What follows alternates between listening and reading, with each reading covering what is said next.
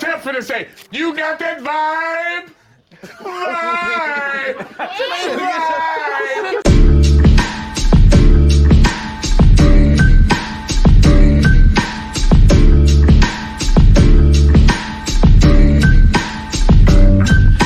Welcome to another episode of the Magnificent Vibes Podcast, aka MVP, where we talk about sports, music, media, and stuff that you might or might not care about.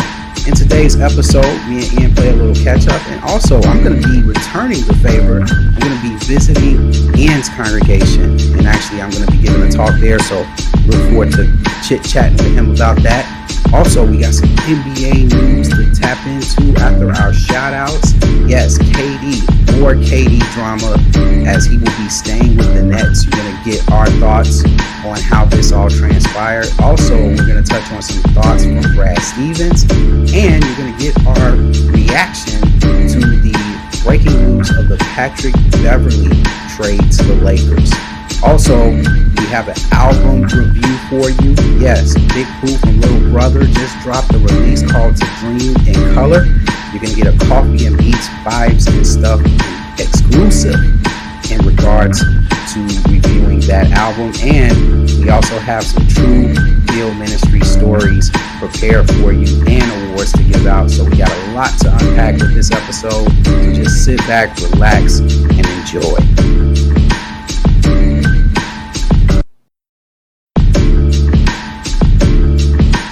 What's good, Rodney? Oh man, I'm good, man. I'm good. Uh, how about yourself, dog? I'm good, man. We already recording live on the cloud. Oh, we always doing. Oh man, what up? What up? What up? What up?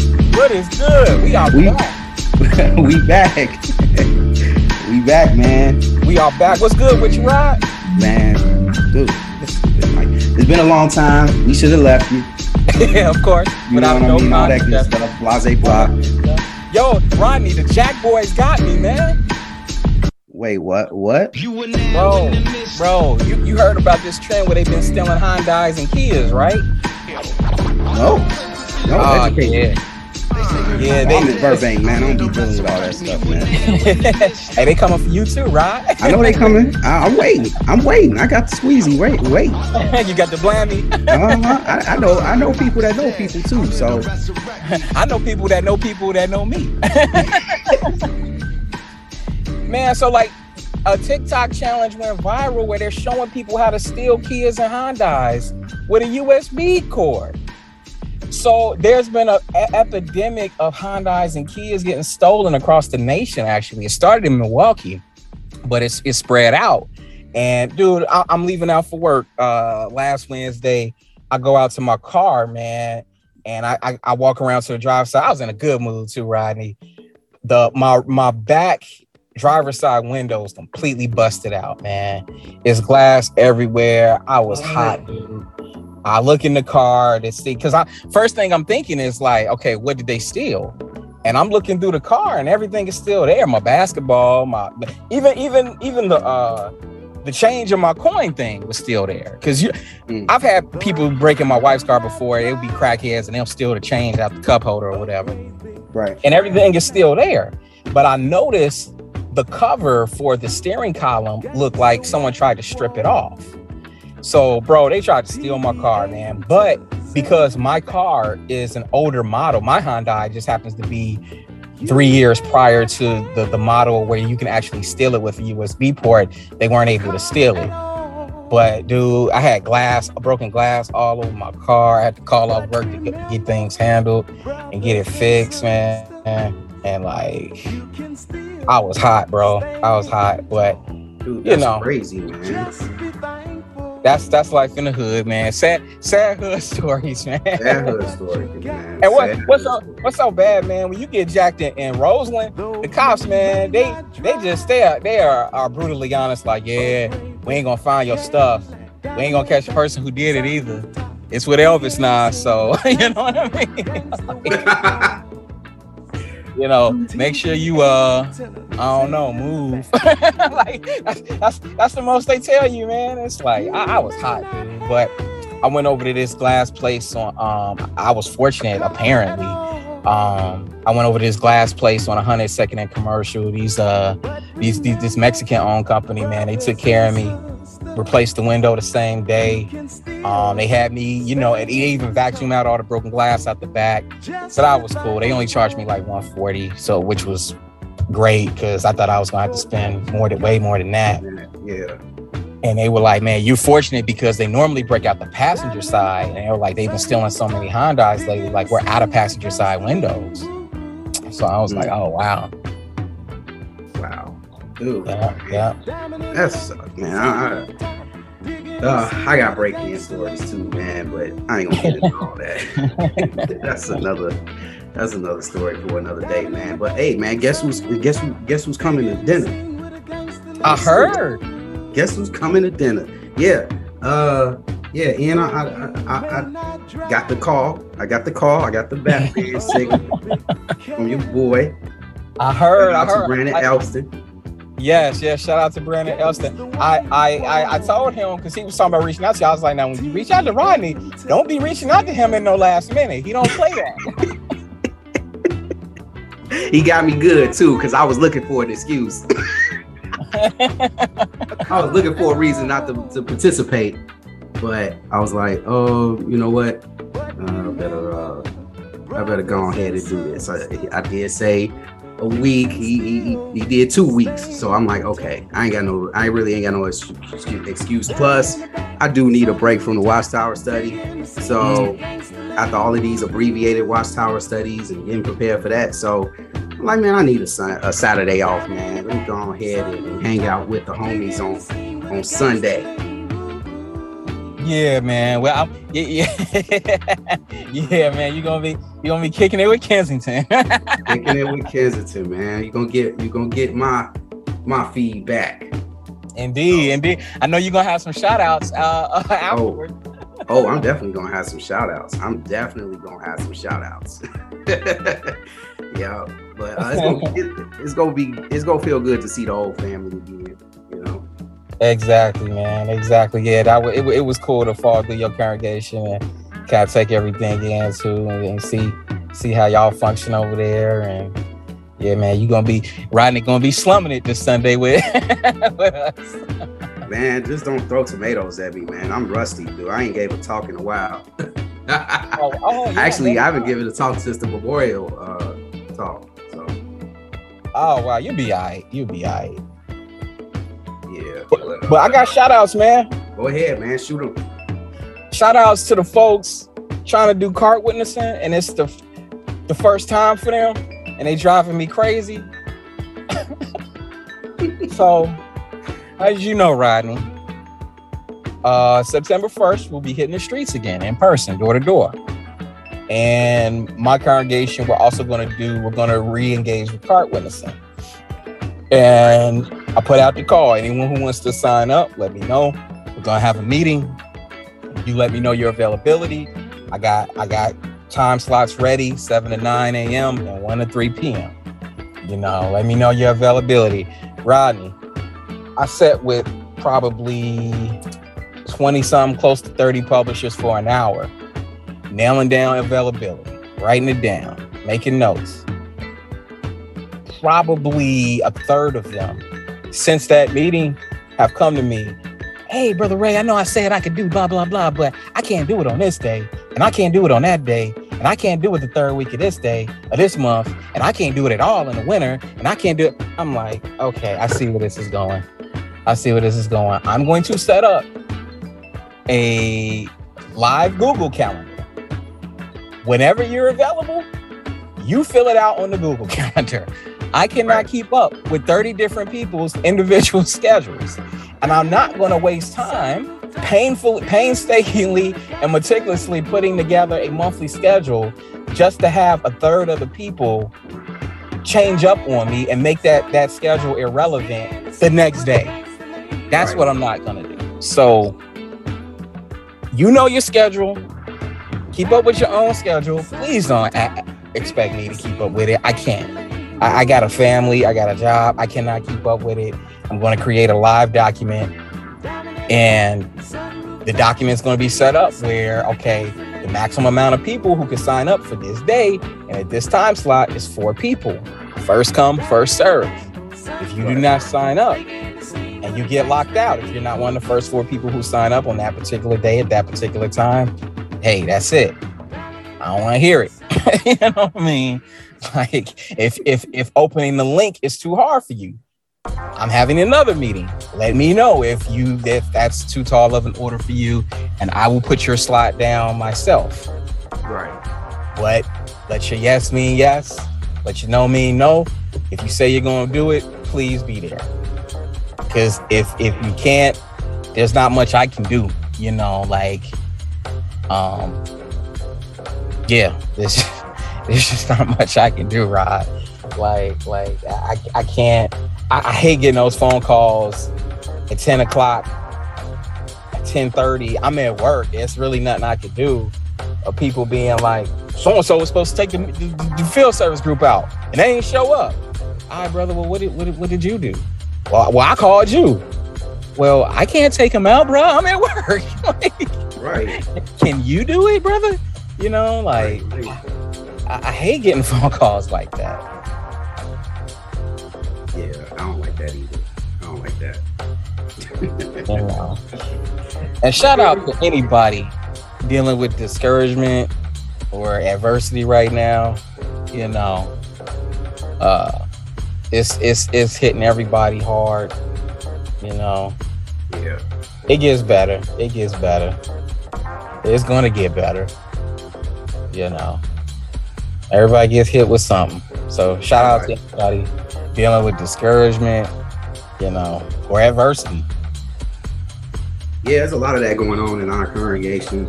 Um, you know, a lot of people deal with a lot of anxieties and, and a lot of mental health issues. And, you know, but the one thing that I, I do want to get out there is that, you know, elders are not therapists.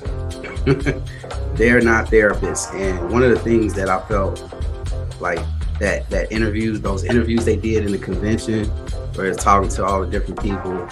Uh, I think it was Nikki, the, the, the black girl, uh, Nikki. Yeah. She went to go seek professional help. Yep. Shout out to BetterHelp.com. We, we all got, we all dealing with something. We especially those of uh, those of us from the hood. you know what I mean? yeah, yeah. I, I and, and here's the thing, like, like I, I almost stood up and clapped when I heard that, cause man, like in the past, man, it'd be it- it'd be friends be like, man, they want they want encouragement and everything, but they dealing with mental issues, and you trying to like give them the encouragement that they need, but but it's like they want to find something that's going to that that you say this is going to blow them away and just take them out that that slump that they're in, but you know, you're trying the best as you can as an elder to do that, but it didn't quite reach them. And it's like, well, at this point, I'm beyond that, beyond me sharing scriptural thoughts with you and giving you some illustrations to help, you know, give you the encouragement you need. If that's not working, then you might have to go to seek professional help Indeed. Indeed. beyond what I'm doing, because I'm not a, you know, we're all not therapists. We we we, we wasn't. I'm not professionally trained in that department to talk a, a mentally a person with mental health off a bridge. You know, that's you know I would do the best I can with Jehovah's help. But if that's not working, you might have to go to the next step. And I'm glad that they highlighted that. Yeah, I was I was really glad at that. I think I think seeking that is a very underrated uh uh piece of advice. You know, people just kind of think that yeah, like you said, the elders are gonna tell me something magical that's that's gonna bring me out this funk and like sometimes it's a little deeper than that. And the more you deal with people, the more you're able to ascertain that and can tactfully suggest that. Because yeah, we got people where it's just like, okay, it's it, it it took a couple of times, it took a little time for me to realize like that's what was going on. But for some people, I knew instantly in the first conversation with them, like, okay, something else is going on here. And something else that's kind of like above my pay grade. But uh yeah, yeah, yeah. Shout out, shout out to uh therapists. Get- Getting back to the whole public witnesses, yeah, you, you do got those friends that be like gung ho about doing it, and then once the once they start getting set up and everything, nothing. Yeah. Nothing. Yeah.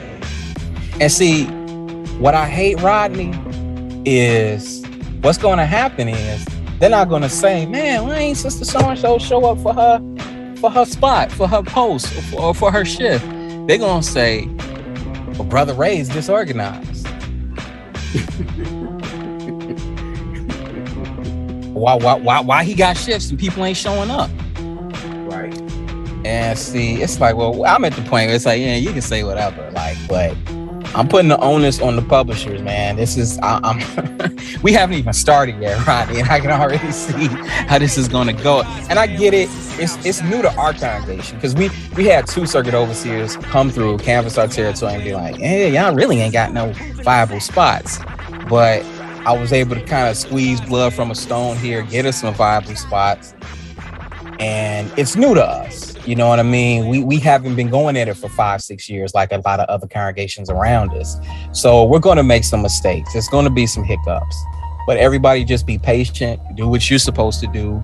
Show up for your shifts. Follow the instructions that I passed out, and hopefully everything will work out. hmm Exactly. Yeah. So. yeah, I don't have no shout outs, but that that's those are definitely two good shout outs, man. Like, you know, I I kind of already vented about public witness in a couple of episodes ago, so I'm not about to keep beating a dead horse. But yeah, it is what it is, man. And, oh, and shout out. Well, I got one shout shout out to Door to Door being back, man. We about to be back in these streets starting uh, next month, so y'all y'all be ready to open them doors up. You know what I'm saying? Have some food for us. I, I have my mask on. Two years, two almost three years off. Yeah, yeah, two and a half years. Yeah, like, yeah, I, that's gonna be that's that's gonna be a trip, man. It's gonna be a trip. Um, Man, I might I might do door to door on the south side, man. Yeah, they might cook for us, man. hey, man, sister sister Williams gonna gonna hook it up. she she playing a whole day around this. This is this is, this is her jam.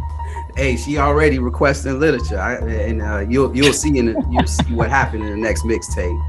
Uh, Oh yeah, oh yeah. from, She uh, she she ready. Williams. Brother Sanders ready, but Brother Sanders been he he been already uh, hitting the gym and, and, and shooting up a couple of shots with, with with the street work. You know what I'm saying? Yeah, So Bro- Brother Sanders, he he he he been getting it together. Yeah, he, he yeah, brother says been on it, man. Yeah, yeah, y'all gonna see that too. He got something he got to tell y'all too, man. Uh, be I- on the lookout for two mixtapes. I saw him by Arnie's, and I was like, Brother Sanders, I, I thought I saw you over, over there around the corner over at Arnie's. What was you doing? Over? Oh, I, I, I- was doing street work, brother. I was doing street work. I said, but uh, but Arnie, that, oh, that corner where that Arnie's is at, that's not even our territory, bro. Oh, I, I, I, I, was- I was hooking up with some with, with my friend from from the other congregation, from the from the Harvey congregation. All right, brother Sanders. It was like three o'clock in the afternoon. I don't know who do street work then, but I. Oh yeah, yeah, yeah, uh, yeah. I'm out. I, I, I hope is uh. Well, well, I ain't gonna say too much. I ain't gonna say too much. but uh, that'll get revealed in the next episode. Of, uh, with the next mixtape, y'all, y'all, y'all gonna see what brother Sanders been up to. Hey, yo, what at the, at the Harvey conference? I was over there with brother Harvey. No, no, that's nothing, man. You mean brother? You said brother Harvey? No, no, no, no, no. At, at the Harvey congregation. You know, yeah, yeah, there's a couple of uh, couple of people that used to work at that Arnie's, you know, over there. Uh, they they been going to the hall now, so I gotta help them out. Right, right, right. Gotta get them uh, a background, you know, on, on what's going on with their situation. Oh, lastly, shout out to the excellent uh uh uh present day dramatizations we saw on the convention recently. Um yeah, shout out to those. You already touched on one. A shout out to the one. I can't remember what was that? Was that Saturday morning? With the one with the sister with the YouTube channel. Oh, that yeah, that was uh yeah, that was Saturday. I thought that was Saturday. No, that was Saturday afternoon. Was it okay? Yeah, okay. Saturday morning was the all the interviews, and then Saturday afternoon was all the all the ratchets ratchetness going on. Okay, okay. Yeah, yeah, yeah. So shout shout out to them. I love I love the the the applicable lessons. Stop judging people. You know what I'm saying? hey, hey, hey, Ian, hey, Ian. Didn't you feel good as a as a personal as a as a content creator? Uh, you know, like like me and you. You know what I mean? It, it, was- it was Jehovah looking out for us, man. yeah, man. I I, I do. I, I I I haven't had any issues myself. Like I did like in the very very beginning stages, but like as of lately, no. But you know, I, I know how people can get. You know what I mean? Like I know how people can get. But like you know, this sister, she was obviously dealing with a sick parent. Uh, Yeah. She was at her meetings. She was out in service. You know, and she did this as a outlet. You know, and you know, people kind of judged her for it. You know, this this this one sister with the big forehead and like. it's like I, should, Karen. I, I shouldn't I shouldn't body shame. I, I, I apologize for that, but um, I shouldn't have called her Black Karen too. Black Karen. But uh you know, yeah, yeah, people, you know, just relax. Just relax. If if if someone's not doing something or promoting something clearly unscriptural, then just relax. Be cool, you know. Right. She on her YouTube channel. She's people- selling jewelry. She you know, what I mean, she an all-star. She Yes, You yeah. know? Really for the people, you know. You know you know they sitting in the car singing a pop versions of, of spiritual of, of kingdom melodies i'm like i'm like that's not a thing but okay dude, dude. I, I, I, I thought about. Well, I already told you what song I thought about when the whole exchange happened between Haley and Emily after she dropped the phone. oh I, I, I, I instantly thought of, of, of, of We Cry Together, but then when they were singing in the car, it made me think of white chicks. oh yeah i can see that i can see that. when they were in the car singing that song, they they didn't know what the song, you know, they were trying to act. the- They were trying to pretend like they knew what the song was, the lyrics and everything, but they didn't.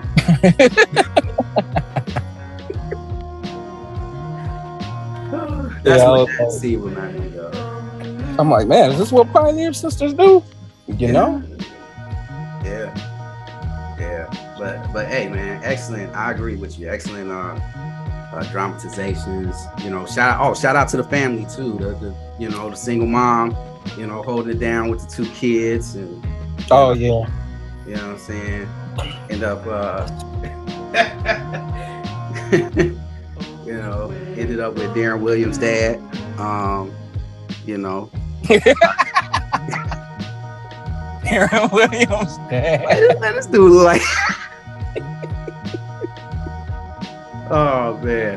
But yeah. But it, it was nice. It was nice.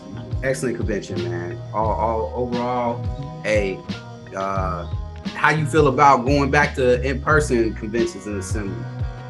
Man, I ain't going front. I, I'm super nervous because before COVID, people would always show up sick, you know, and uh I ain't gonna lie, I'm a little nervous about it. I'm a little nervous about it. Maybe because you undefeated, man. I ain't undefeated no more. So, you know, I got the touch of the of the vid. So I'm kind of like, man, I don't care. It is what it is. Um, I'm not. I, I mean, I don't know, man. I for me, it's more the assignments than it is being back at the assembly. I'm just thinking about, oh man, I'm probably gonna have to do parking again. Yeah, that too. Oh, oh, That's the part. that reminds me, Rodney, I have an announcement. Oh, what's up? I am officially retiring from from attendance. Oh, hang oh, my congratulations. hang, hang my jersey up in the rafters. We were fortunate enough that with the with the latest reorg, or not, not even a reorg, the dissolution of uh circuit, what was it, circuit 10? We have gotten a we've gotten a new influx of brothers and uh, intern workers. and I didn't get the call. So, hey man, if I do, I'm gonna be like, yo, I'm, I'm gonna just focus on my family, you know, and, and and being by their side and helping them, and you know, making sure my son is absorbing the information as much as possible. Because you you can't do that when you when you're getting up every five minutes, you know. And that's the other thing, man. Brothers, like, learn to say no sometimes. You know, like your everlasting life doesn't depend on, you know, working in a department you No, know it doesn't. and since the announcement of the return of that you, you know rodney you got certain brothers who just want to run something they want to be ahead of something it means a lot to them you know um I'm ahead of parking, and uh, hey, I'm taking all bids. yeah, I said it on wax. hey, I want. Hey, come on, come on down, come on down. I, Well, I'm, you I'm know. okay with chilling out.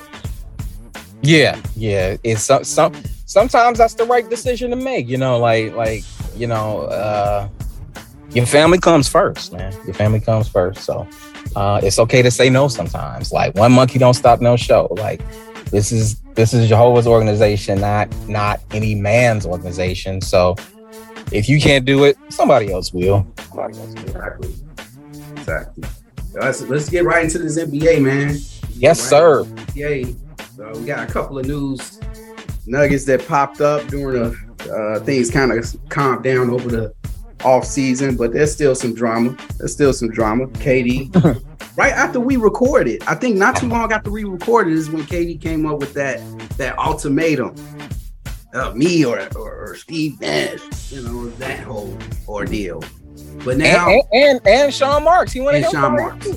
yeah, and Sean He Marks. said he said fire the coach that I wanted to come over here and the GM who made things happen so that I can come over here, fire both of them.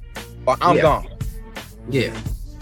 So now, now the report comes out yesterday that he is staying with the Nets. so my question to you, Ian, is how does this affect the Nets moving forward? Like, if you are Steve Nash or Sean Marks, how you feeling right now? Bro, it's got to be awkward. They I'm, I'm glad you asked that question, Rodney, because they were the first people I thought about um, when you asked the first question, like, how does this change things? And it's like, yeah, if you're Steve Nash, like, yeah, how do you go forward knowing that the best player on the team wanted you fired, wanted you out the door? And this is a perfect example of when keeping it real goes wrong. Yeah. and when player empowerment goes wrong and goes awry like we've heard we've gotten we've seen rodney we've seen hundreds of trade requests by players okay we've seen a few rare instances where a star player might want a coach fired but they won't necessarily speak on it explicitly in public in the public eye hmm. you know they might send little subliminals here and there we've seen it happen especially with lebron and they, even with kobe but we've never seen an explicit demand for a coach to be fired as well as the GM. This is a first. And when he did that, bro, I think that kind of sealed his fate because not only did we get that tweet from Joe Tsai saying we stand with management and stand with our coaching staff, once you demand that the general manager gets fired, Rodney, who do general managers talk to? Um, normally, general managers, unless you're the Knicks general manager, yeah, he's a special case. it's hella media, you know? Yeah, you tell the media, but you also talk to other general managers. Yeah. And Yeah. you say, man, I can't believe this dude. He wants me fired. After all I did for him, after all I did to get his boy Kyrie over, then we made all these trades to get his other boy James Harden over. I know where you're going with this. So, so you think that that Sean Marks blackmailed KD? I, d- I don't think he had to. Um, he could have, but I don't think he had to. KD Other blackmailed himself. Yeah, other GMs see that and they take no, like, dang, like you, you want the GM and the coach fired. So if I get you and you unhappy with something I do, are you just gonna run to the owner and go over my head and demand that I lose my job as well? The minute you're unhappy? No, we we not, we not, I'm not touching this. Right. So the trade market for KD was light anyway. Because really, let's be honest, Robbie, only a king's ransom would have been sufficient for a KD trade, a successful KD trade. And nobody really had the pieces to trade for a player like Kevin Durant. It's like you, have to trade four quarters to get a dollar for him. So nobody was able to do that. Some some some teams could have done it, but they would have had to gut their their squad so much to get this guy and possibly give up future picks. People were like, eh, I don't think this is worth it. He's Yeah. 34 years old. he sustained at least two substantial injuries at this point. No, we're walking away. So I think the trade market for KD was light anyway. And then once you started get digging into the particulars, it got lighter. And then once he did this, made this trade request or this ultimatum rather, it made things even worse. Right. Yeah. I, I, after we just after we just smashed and bashed this dude to pieces, he just does something else that just outweighs everything he's done up until that point. Now, I- Yeah, yeah. I, I have an unpopular opinion, Rodney. and what is that? My unpopular opinion is that Sean Marks is a bad GM. Um, um, I never thought of him as a good GM. I honestly thought he. I mean, the Nets organization, you know, ever since they moved to Brooklyn, have made some really bad and head scratching decisions, all the way up until this point. It, they're so all their all their thinking, their mindset is trying to win over New York. And it's like they like, okay, all, you know, we in New York. All But that's a low bar. fans. Huh? That's a low bar. It is a low bar, but Knicks fans are like Cubs fans. They love their team no matter how bad they are. And you got the Nets who just moved in a decade ago trying to say, you know what? Well, since the Knicks are trash, we're going to try to make all of these moves to make our team 10 times better than the Knicks, which they have done, but it hasn't equaled out to championships. It's it's it's it's led to throwing away draft picks and getting stars that had that were washed up by that point. Looking back with the Kevin Garnett and uh, Paul Pierce move. Then fast forward here, you got the whole thing. They had a good thing going right before KD and all of them got there. They had D'Angelo did. Russell. They had uh, what's my man's from from Indiana. Uh, um, He had the heart surgery thing, but uh, Oh, Levert. yeah, Caris LeVert. Yeah, Caris LeVert. Like you had some really good pieces that you was developing from the ground up. So you guys were starting to develop from the ground. Then y'all just throw it all away and just give in to all of the wishes that KD and Kyrie want. And the next thing you know, you're in this situation. Sean Marks got to take responsibility for this. He has not Yeah. made good decisions all the He way up hasn't. to this point. He hasn't, you know, and like he made bad decisions to get KD and Kyrie, and then he made bad decisions after he acquired them. He should have never fired Kenny Atkinson, you know, and now you're presented with this this this bad scenario where your star player wants you to fire yet another coach, but you never even sh- should have fired the first one to bring over a guy that he wanted who had zero coaching experience, never coached college, never coached, uh, uh, never never served as an assistant coach, to my knowledge, right? Nope. Oh wait, no, wait, was he an assistant coach with Golden State? Oh yeah, he well, he, not te- technically no. Uh, he was kind of like behind the scenes with them, with scouting and stuff like that. But I don't think he was like sitting next to Steve Kerr on the bench. He was kind Okay. of behind. He was kind of behind the bench. Okay, okay. You know, zero coaching experience. He clearly can't corral big egos. You know what I'm saying? Um, but yet you bring him on anyway. Then you get rid of Jarrett Allen in favor of keeping KD's buddy DeAndre Jordan, who was who had been trashed and washed for two years at that point.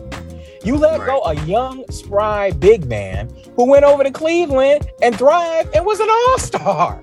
Yeah. Then James Harden wants a trade request, and who do you get? You get Ben Simmons. Okay. Ben Simmons ain't played in 16 months and counting. And we're gonna talk about him a little later, I assume.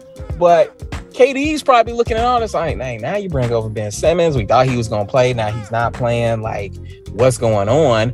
Then let's not forget, Rodney. We hear rumblings over in LA about how the Lakers wanna depart from this whole Russell Westbrook experiment, the Lakers slash LeBron. And then now all of a sudden, all in the media, you're hearing Kyrie for Russell Westbrook trade talks. Mm-hmm. You don't think KD's looking at that and going, what the heck?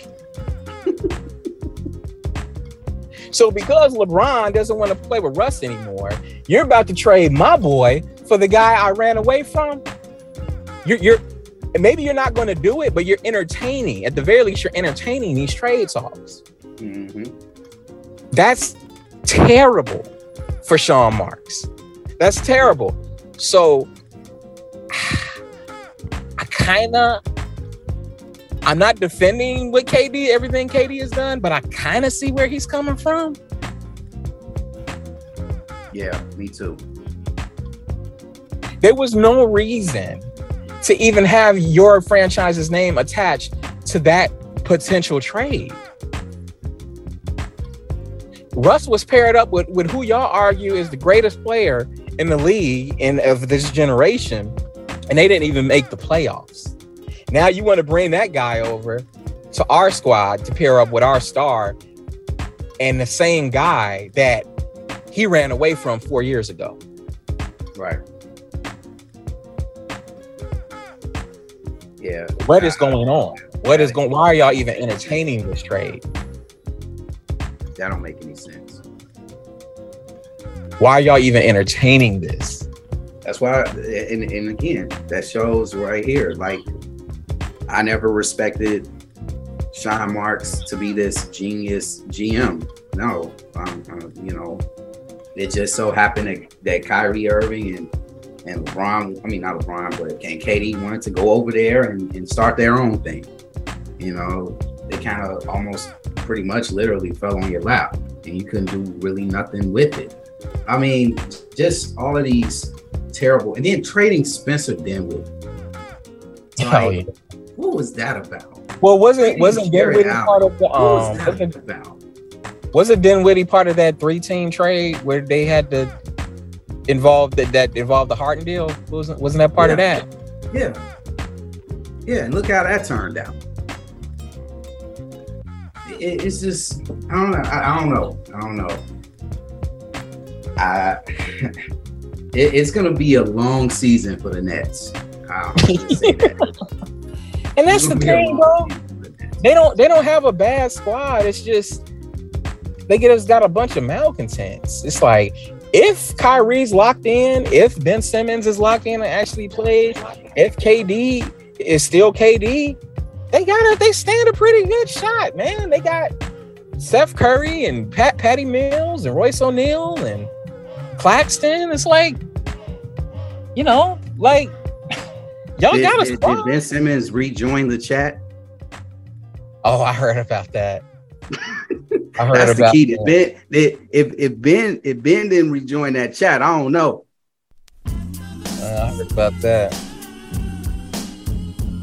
Yeah. So I don't know, man. The Nets are just a they're a disaster, man. Like I hope they have. I hope and, we, don't make the playoffs next year. And we knew it would be this. We knew it would be this way, Roddy. Remember when they first paired up, and me and you were on this show talking about, man, I don't know what's gonna happen, but we know it's gonna be drama. And man, they have just been the gift that keeps giving. They have. They they man, they won championships in that category. At parades and everything. Can't seem to do it on the court. I mean, they, they I, I would have to, man, if we could do like a a trace, like maybe trace when sports channels all across net different networks have talked about the Nets and Lakers and find out which one talked about them each team the most. And I'm sure the Nets will win. Oh no, I, they I, I, I think they about even, but I, I would still give the edge to the Lakers, man. You sure? we were, they were talking about the, the Lakers Irving stuff, bro. We, they were talking about the Lakers while the championship was going on. at, least, at least Brooklyn made the playoffs. Yeah, I mean they got talked about more after the playoffs, but I mean you know during the playoffs. But before that, I thought I mean Kyrie was just because Kyrie kind of his stuff went it kind of surpassed his issues surpassed just the sports network. They talk about his stuff on CNN and everything about this whole COVID vaccination stuff. Yeah, yeah, yeah, yeah. I mean, I ain't saying it's a it's, it's a it could be neck and neck, or it could be the Lakers. I don't know, but I know they've I mean, been talked about the most. They've they've talked they, we've talked about both these teams way too much for what it's worth. You know, right. like. And I, I, really wish Kyrie would just admit that, like, yo, I overplayed my hand with the with the vaccine hesitation. You know, here we are, a year and a half later. People who got vaccinated, okay, did nobody grow a tail? Did nobody become part of a supercomputer controlled by Satan or whatever the Hoteps are saying about the vaccine? Um, you know, everything's fine. Medicine is good. It's not the mark of the beast, you know, or whatever y'all think. Yeah, I, I don't know, man. Give me all the vaccines. I'm about to get my fourth booster soon as soon soon soon as it's available. You know what I'm saying? I'm gonna get that monkeypox shot. I'm gonna give me all the vaccines. I didn't put this in the, in the um, syllabus, but you know me. Uh, I'm, I'm I'm very sensitive when it comes to this this next subject, and it's Christmas games. And uh, I went in last last season. I went in on a Christmas schedule, and rightfully so. Um, did you notice something was missing? from the Christmas uh, You know what? I looked at it and I, I did. I had that in the back of my head, Rodney. Like, man, it seems like somebody's missing, but I couldn't think of who it was. It's the Nets. Oh, okay. And now that KD is staying, I don't think they're gonna reconsider it. The schedule's out there now. But I would have rather. I mean, it would have been nice to see the Nets, and since we talk about them so much, why not put them playing against each other on Christmas? I'm good. I'm good. they, they they they gotta earn that privilege for me, man. Oh man, but you know what? I will say this, man. I other than that, I actually have no problem with the Christmas schedule this year. Uh, I like Memphis. I like Memphis versus Golden State. Um, you know, gonna be a lot of trash talking in that one. I do like Milwaukee and Boston. You know, they're always entertaining to watch. Uh, oh, it's run through it for me again. Milwaukee and Boston. I, so you got Milwaukee. You got I definitely co-sign that. Yeah, definitely. Milwaukee at Boston. Uh, Memphis at Golden State. Love it. Love it. Denver at Phoenix. I actually like that one too. Uh, as a late the, the the closeout, the closeout. Usually the, the closeout game is kind of like, eh. Yeah, it, it all depends on health, man. Like if, if Phoenix is healthy, if Denver is healthy, Jamal Murray, uh, Michael Porter Jr., I'm looking at you. Yeah. It should be a good game. Yeah. Uh Lakers Dallas at Dallas. Mm. I think they just wanted to showcase Luka more than anything. Yeah, think, I'd rather see. I think that was a business move by the NBA. Yeah, I'd rather see Dallas and the Bulls, honestly. I wouldn't mind seeing that. That would be a nice matchup. They they they had two really good games last year. Uh, they split both of those games, so Uh, and then Phil, uh, I don't know about this. This is the only one I really don't like. It's the Sixers Knicks battle. what? You got the Knicks on Christmas? How you gonna put the? How you, yeah, they put the Knicks on Christmas, man. I'm sorry, Rodney. Let, let, let me let me let me take this call real quick. Oh, go ahead. I'll say. Recording in progress. All right, you back? Yep, yep, I'm back. All right, all right, cool. All right, what was I saying? or what were You you was saying? talking about the Christmas games uh, with the Knicks and the Sixers. Yes, yes, yes, yes. Okay, yeah. Um, yeah. Why y'all got the the Knicks on Christmas, man? Trash, man. Trash. Yeah, they they they mess it up in some kind of way every year. Now, I mean, only it, it's salvageable if the Knicks are actually good this year, but like we have no indication that they will be. Yeah. Like may, maybe the Knicks will catch fire or something, and they'll they'll, they'll actually be the fourth seed by Christmas time. Who knows? But I, I just highly doubt that's the case. I mean, if Donovan Mitchell gets traded there, it makes it worth watching. But uh, the way the I- Knicks are built now, I don't know. I don't know if that's going to be necessarily going to happen.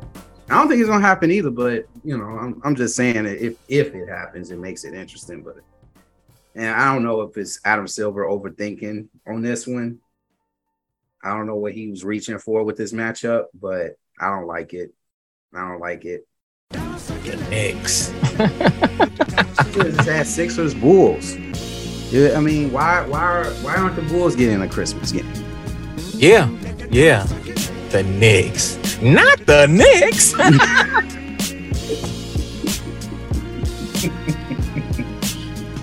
Oh man, but but yeah, yeah. Uh, getting back on track. Um, Patrick Beverley just got traded to the Lakers, man. I saw that. I saw that. That seems like a cruel joke to me, man. It's Like, so bad. It's, it's, oh man, Patrick Especially Beverley the way- and Russell Westbrook. The way he's been caping for Minnesota in the media, you know, talking about what they gonna do next year. Now he ain't even gonna be on the squad, and then he gets traded to the, the LA for Talen Horton Tucker and Stanley Johnson. By the So- way, by the way, let me stop you there, Ian. By the way, the the the, the untouchable, the correction, the untouchable Taylor Tucker, right? Yeah. For better, they had better trades out there. People wanting uh, THT included, and the Lakers was like, "Nah, we good. Nah, we don't need that. He's our future. He's our future." Then Patrick Beverley comes in as an eligible candidate to, to get sent to the to the Lakers, and y'all y'all trade him for Patrick Beverley. This this is a terrible trade, Rodney. Like, so you're giving up, you're giving up yet even more depth for a guy who is the seventh, statistically the seventh best player on a squad that got beat in the first round last year.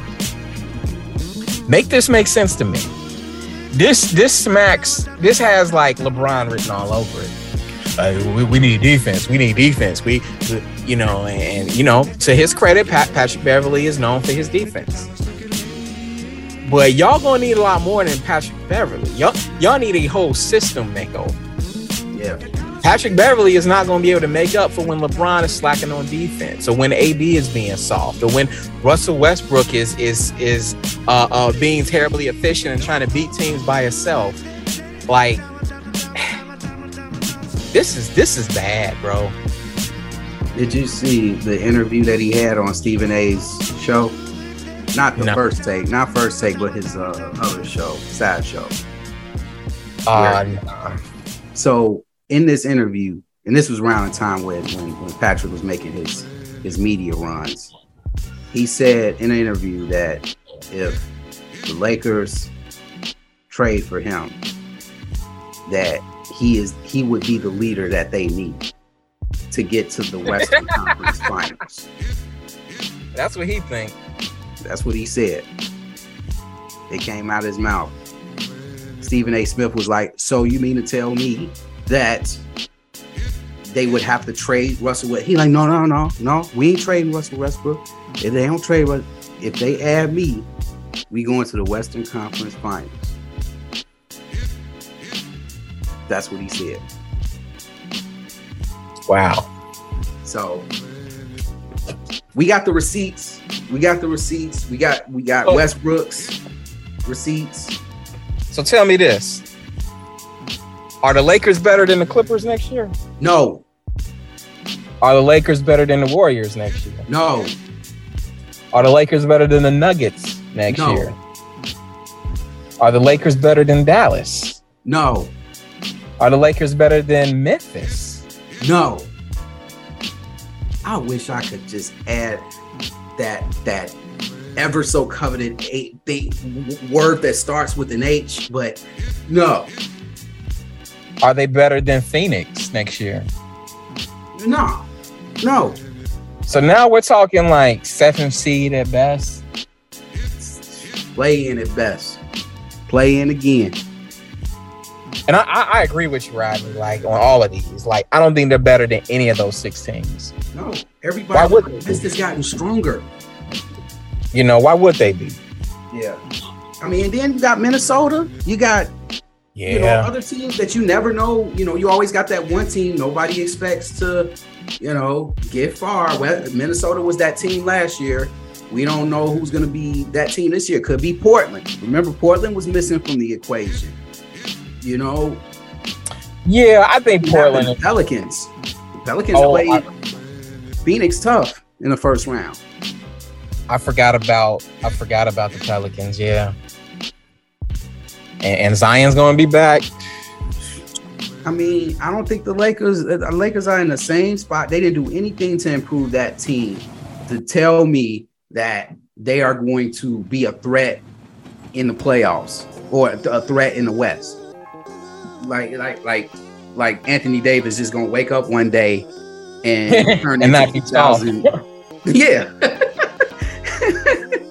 he go turn into the Pelicans version of Anthony Davis. No. No. And, and let me be clear. I, I I acknowledge Anthony Davis is a generational talent, but like I can't shake the fact. I can't shake the the notion that or the suspicion that his best days are behind him. So many. You know. And when he's not injured, sometimes he just looks soft. Like now, every now and again, he'll he'll have a a a, a, a, a great game and, and and just look unstoppable. You know Yeah, what I 30 mean? points, 20 rebounds. You know, Next game, 14 points, two rebounds, one for seven from three point range. yeah. That's that's Anthony Davis all in one shot. Then the next day, the, the next game, he puts up four points, then he gets hurt. He got- Right. It's like it's like it's like court. he's a he he's a conduit for the for the for the for the past spirits of of sinners, uh, good and bad. me It's like spit my coffee out. Like like like one minute he's possessed by by Bill Russell, and then the next game he's possessed by by Roy Hibbert or, or, or Sam Bowie. Or, or Greg Oden. You know what I mean? oh man.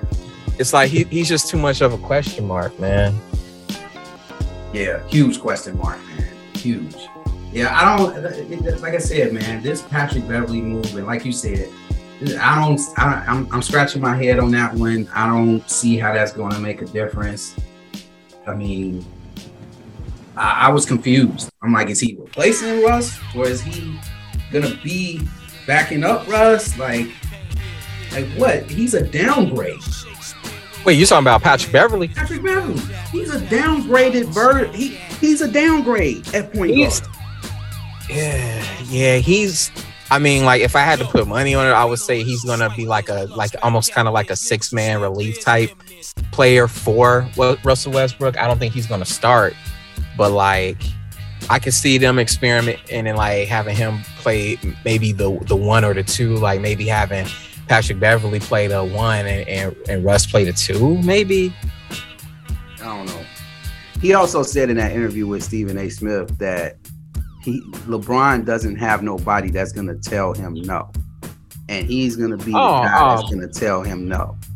Tell him no to what? Like what? What is he talking about? Like he's gonna be the one to be courageous enough to tell LeBron that he made a mistake, not switching on defense or not doing something else within the offensive game plan. Yeah, he gonna end up just like Marc Gasol. Because Marc Gasol wasn't playing that with LeBron. No, It it was several it was several highlights I saw where LeBron be slacking on defense, you know, and his man would get by him, and Marcus Gasol would come over to help maybe late or not help at all, and LeBron LeBron, LeBron would be trying to like point at the spot to Marc Gasol, and Marc Gasol would look at him like he was crazy. yeah, you ain't play defense. You supposed to seal that off, so I can get to my spot on time, so I can make the play. you know. So I don't know about that, Patrick Beverley. I think he's a little delusional. I think I think I think he's letting all this media attention go to his head, and Yeah. and then like how he, I just don't see him and Russell Westbrook getting along on the same squad. Hey, like Russell Westbrook said it best, man. He just be running up and down the court. He ain't doing I- I- nothing.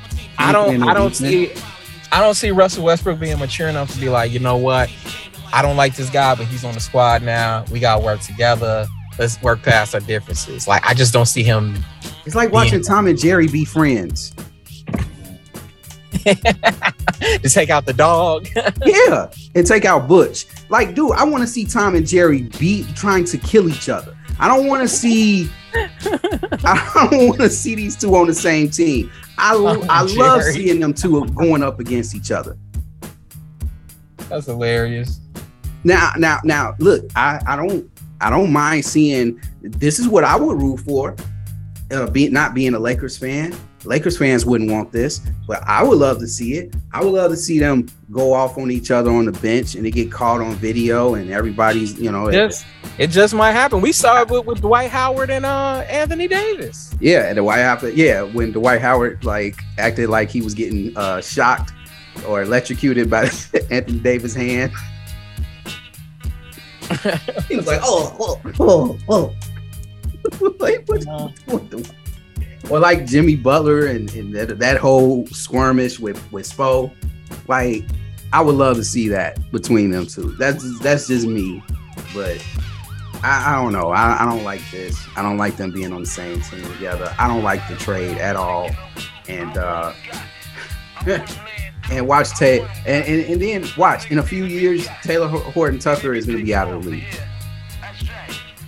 Uh yeah, that that'd be unfortunate. And That'd now be he- unfortunate. yeah. Um, they, they sent him to the dungeon. so so who's left? Like out, outside of like Patrick Beverley, Russell Westbrook, AD, and LeBron, who who's on the team? Well, let me pull it up. Uh, as we can see, uh, we got Wayne Ellington, DJ Augustin, Lonnie Walker. Uh, I mean, Melo's not gonna be there. Uh, uh, not not too much. You named what three people Yeah, who I don't even know. yeah. Kendrick Nunn surprisingly is there still. Man, he might Kip give more. Okay, I s- Ugh. that's they- these ain't world beaters here. You know what I mean? They got they got they, they got David Lucas on the squad. Yeah, yeah, I guess. And they just picked up uh, Toscano Anderson. Oh, I forgot about him. They just picked him up from Golden State. So I don't know. Like, eh. All these Klutch clients, all of a sudden, are on the Lakers now. they got they got Boo Capone. they gonna have Craig Smith coming off the bench. Craig Smith. they gonna have Brandon Lewis with the missing side too. Yeah, Brandon Lewis got swole, man. That dude been eating good. Oh man. David Lucas is here.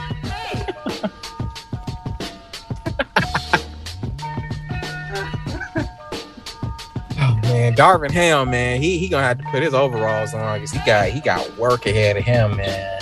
Yeah, he he gonna be in for a, a tough season, man. He, he it's gonna be tough for him. It's gonna be tough for him. Which real real quick, man, before we move to our next topic, what do you think this whole this whole Jayson Tatum thing, man? Him revealing this whole wrist fractured wrist during the playoff stuff, man. Oh man, I wasn't surprised. Remember, I predicted that, Rodney. Didn't I say we're gonna You find did say out? you you probably playing hurt. I Didn't I say we were gonna find out some weeks after the finals that this dude had an injury? Because he did Yeah. not look himself. Shooting wide open air ball. You know, so I'm not surprised at all. I mean, And they shout still out made, for and they still made the finals. You know, Yeah, shout out for him uh, playing through it. But I think it got to the point where it, it definitely affected him. I mean, honestly, if you look back, he played extremely well in the first two rounds. But then when they got to the third round, he was decent, but not. I mean, he ended up winning the the the, the, the West the Eastern Conference Finals MVP. But he, I felt like he played better in the Milwaukee series. Me too. Western Conference. I do too. And he got injured. Didn't he get injured in Game Three against Yeah. the Heat? Isn't that what Yeah. happened? Yeah, he got injured against the Heat. So, yeah, I, I think, um, yeah, I, I'm not surprised by that. You know, the fracture. I, I just, uh, you know, just want him to come back healthy, and uh, and I'm glad that they're not making moves. Brad Stevens spoke out and basically said that, you know, they weigh out the options first before they even talk about going through with any trades. So he, I don't think, from what Brad Stevens is telling the media, he basically said that okay, Jaylen Brown has gotten used to being included in a lot of trade talks, but he never said that Jaylen Brown was inclu- included in the trade for KD. And I don't think he's gonna confirm that. That He would be can't. dumb on You his know, he can't. He can't. Now that it didn't go through, he can't. No, no. He's just gotta basically take take one for the team and tell the media that oh we value Jaylen Brown, we this, we that, you know. But I'm glad that Brad Stevens didn't, you know, follow through on that ridiculous trade that was proposed that the whole world was begging you not to to make and you, and you listen, thankfully. So Yeah, yeah. That that that would have been a disaster. It's like Jaylen Brown. How old is Jaylen Brown? 26. Jaylen Brown is hold on, I'm gonna pull it up now. Jaylen Brown is let's see, he's 25 actually. He's 25. So he's nine years younger than the dude you would have been trading for. And and, and Jaylen is entering his prime, Yeah, he gets he's been getting better every year. right? You gotta keep that nucleus together. Like you can't you can't break that up. You can't break that up. You can all you can do is just build around it and and just grow organically, you know. Yeah, yeah, yeah.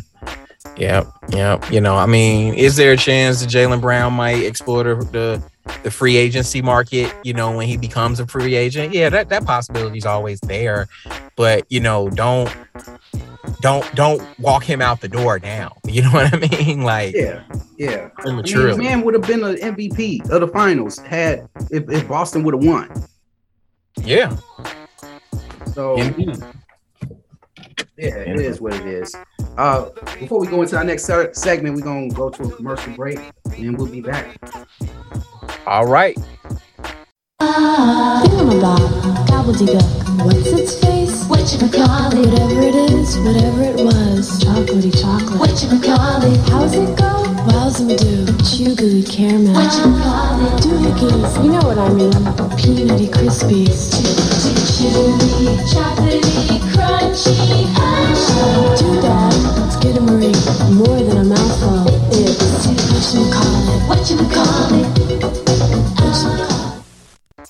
All right, we back. Yes, indeed. So uh, I'm gonna skip one topic. I want to get to this album, man. This album review. Coffee and beats, vibes and stuff. We meet again for another review. Yes, Another sir. album review. Uh, Big Pooh, rapper Big Pooh, to Dream in Color. And this is the for those who are not familiar listening to this podcast. Rapper Big Pooh is one, uh, used to be one third of a member, but now just one half of the member of the group Little Brother. And uh, this is three years following their comeback project, uh, May the Lord Watch, which me and you, Ian, have, have thoroughly enjoyed. And I think both of us had it in our top 10, right? Oh, for that year, absolutely. Yeah, for that year. Yeah, it was a stellar album, stellar comeback. Uh, it was said that this album, this To Dream in Color album, was basically an idea that Big Pooh came up with in 2016. He wanted to lay this project down, but he kind of, you know, postponed it a little bit and then revisited the project with a bunch of un- unknown R&B, you know, solo artists and a lot of unknown beat makers, uh, such as uh, Nukas, who produced most of the album.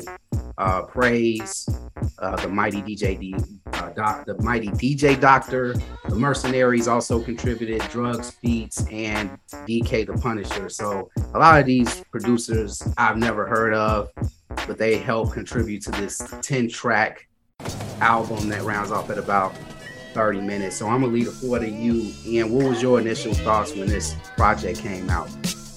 Man, I didn't even know this project it came out till you text me about it and assigned it as a review. I was like, oh, Big Pooh got something new. And I looked it up and he dropped it that day on a he dropped it on a Tuesday, just like they did with, with May the Lord Watch. And I was, you know, I, I'm, I'm not gonna front the last few Big Pooh projects I wasn't crazy about.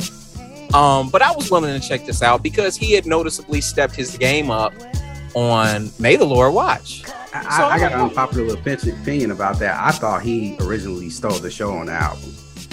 I wouldn't go that far, but like, Hey, I felt that's how I Phonte felt. is still. Phonte. Like, like, but I do think they were equal. For the fir- for the first time, they sounded like lyrically equal. Yeah, You know, um, so I was I was very curious to hear what it was, and then I looked up the track list and saw it was only ten tracks, twenty nine minutes long. I'm like, okay, this is a nice listen. This nice might be a nice brief listen, and I, I listened to it. Was it Tuesday night? Yeah, Tuesday night. And uh, like you, I had never heard of none of these producers before, but you know that's doesn't necessarily mean anything because there are a lot of unknown producers out here who got fired. yeah. And bro, bro, this album is excellent. yeah. It, it is excellent. It's it's it's a very personal uh, album, but it doesn't sound emo at all. He gives us brief but detailed glimpses into his childhood and also his young manhood and all the things that he was going through right before Little Brother really popped and his music career popped. He gives us glimpses into things that of his life that were happening, you know, after Little Brother's brand kind of cooled off a bit. Um, and having to enter the workforce again and, and, and still be a provider. Driving Um, Uber and stuff. That, that that was you know real personal, man. Yeah, and this this was like I said, it was the perfect length. It was 10 tracks, 29 minutes. Who gets to the point, you know what I'm saying, with his lyrics. So that's perfect for him. 10 tracks is perfect for him. Um, because we really didn't need more. And it just was surprisingly dope. And I shouldn't say that because, you know, Big Pooh, we kind of write him off a bit, like sometimes. And Big Pooh's biggest critics are little brother fans. They are. You know, and it's like. We kind of knock him sometimes for not being Phonte, but he he brings his own, you know, unique view to the table, you know, and he's he's proven that he's capable of giving us dope music and dope albums. Like this is my favorite Big Pooh project since Sleepers. I agree. I agree. Um, I love Sleepers when they came out. and the production, the production was perfect, man. It was bouncy, it was laid back, Very you know, simple. very simple, but yet very catchy. Um, this is a great late summer slash fall album. Yeah. Um, and I'm gonna be bumping it. I know I'm gonna be bumping it in the weeks to, to follow. Um, this was this was a great listen for me. I, I've I've listened to the project from beginning to end twice, so I haven't spent a whole lot of time with it. But the two thorough listens I gave it, I, I enjoyed it thoroughly. Yeah. I if I had to give it a score, man, I, I, I'm feeling a very solid eight out of ten. Okay. Okay. So you were, you were probably you, 25 points. So I, I had a 7.75.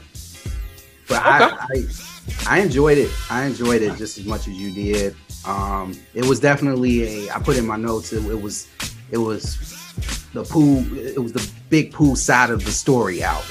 You know what I mean? Because we always hear Phonte's version. We've heard, you know, 9th Wonder talk about past Little Brother stuff but we really didn't sit down with with Big Pooh and get his side of the story. And I, I really appreciate this album because he was able to really talk about uh, what led him to joining Little Brother, and then talking about all the things that led to the downfall, and then talking about the struggle as far as trying to make ends meet after this rap career and, and being away from friends and close friends that you develop close relationships with uh, during during Little Brother's run, and then bouncing back and you know at the that that final track uh, on the album in surround sound where he talks about uh, the comeback. You know him him and Phonte reuniting. It was kind of like the happy ending track at the end. So uh, it was really nice, man. Really, Yeah, he brought everything back home very well. yeah, he brought it back home very well. I love LS400. It reminds me of my days of you know when I first had my whip. You know, Eric, you know, like it, it was such a relatable song because like all of us, you know, knew how we felt when we first got that that that our first whip, and we thought we was doing it. You know what I mean? Like. And, and and then later on, he, you know, even in the song later on, he was like, "Yeah, I got an LS, but then I went, up, I, I, I advanced to SE, which is really not that big of an upgrade, but it's kind of like, hey, ain't nothing changed. I'm still, I'm still Pooh, you know, even after I'm just more mature now. I'm just, you know, I'm in a different headspace, but I still haven't lost myself, you know. So, and I found, I found who I am. You know, back then I didn't know who I was. I was still trying to figure it out, and then now I, I, I know who I am, but I'm still going to keep it 100. So I really appreciate that about that track LS uh, 400 and then the Mother's Day track, you know, dedicated, you know, song to his mom. You know, you know, you can't go wrong with, you know, mom dedication songs. you know, you messed that up, man. You might as well throw Right. a whole album away. right, right. Yeah, if you can't nail that, you know. so what were your what were your uh, three favorite tracks? Oh, so I my three favorite- told me. Yeah, yeah, yeah. My three favorite tracks was LS400. Uh, what else? Man, what else goes so hard, man? I, I I love that track. And then um, man, three, man, you got me in the bad spot. Three, I'm a man. I like I love thoughts and prayers interlude. Even though it was, I don't know, he put interlude, but it felt like a song. It felt like a song to me too. Man, thoughts and prayers was dope. So yeah, I'm gonna have to go with those three. Thoughts and prayers. What else? And then LS 400. All right, all right. I'm gonna go with changing again. I like that. Um, track. where he was talking about it basically just going through life changes. Yeah. Um, I'm gonna go with changing again. I'm gonna go with thoughts and prayers. That's probably my favorite track on there, and in surround sound, yeah. uh, the closer. I got to give an honorable mention to God's grace too. That was that was dope too. God's grace is dope. Yeah, definitely. If I had only I, my only knock on the album would be Broken Dreams. I didn't like the chorus to that one. I like Pooh's flows, but the that that, that whoever that dude was singing in the chorus was I was like, man, they could kept that dude off the track, man. it, it, it was it, he was sounding like his auto tune uh, straw got broken in half.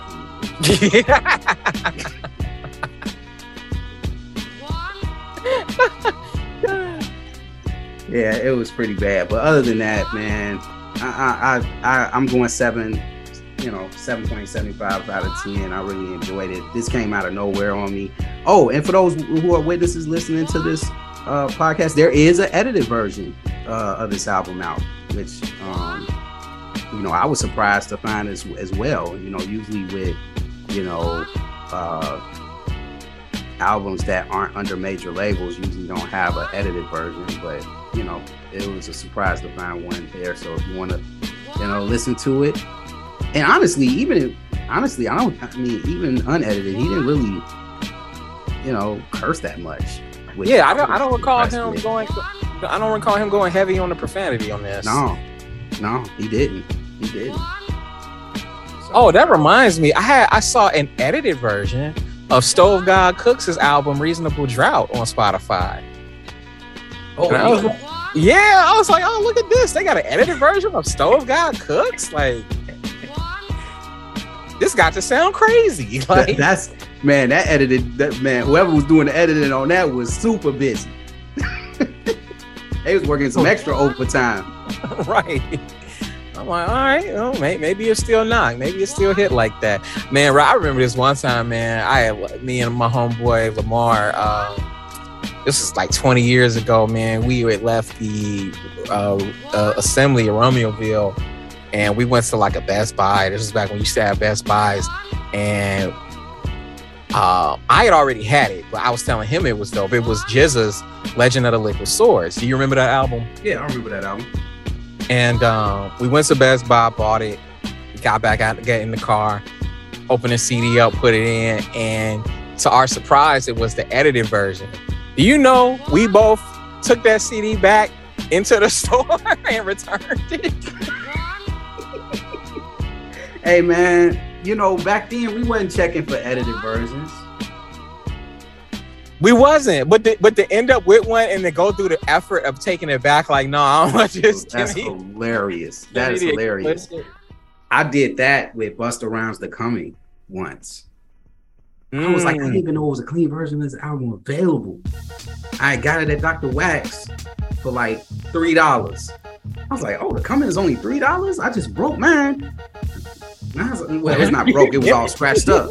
Well, you saw like it was three dollars. I saw, oh, it's three dollars. I'm like, let me get this, man. That's why. I put that boy in. and It was just like, you, You, gotta pay an extra twelve bucks for the cuss words. you was Oh, like, "What is this?" It was so weird listening to that album because it was all Busta ad libs through the curse words. Almost felt like Busta was stuttering through the whole album. oh man, you be like, "I thought he said the N word at that part." You know? no, he just said, y'all. he said, "Guaca guac." What the- oh, oh. like, like, where's the album? All I hear is beats and ad libs. it's like, it's like, yeah, that's why it was only three bucks. oh man, I didn't take mine back because I, I kept it for comedy reasons. Because I was playing it for, I was playing it for Stan. I think I played it for Jamil once, dude. It was, it was awful. That's hilarious, man. I, I had a copy, an edited copy of Black Eyed Peas' first album, and which is crazy because I got it from another. I dubbed it off another classmate who I was hanging out with, and he was like really heavy into the church and everything. So I was like, oh, okay, cool. You got the Black Eyed Peas album? I'll burn it, and I burned it, and then like. I didn't even realize it was the edited version, you know, until I heard another song. I was like, man, why my version sound different? Like, oh, that's why.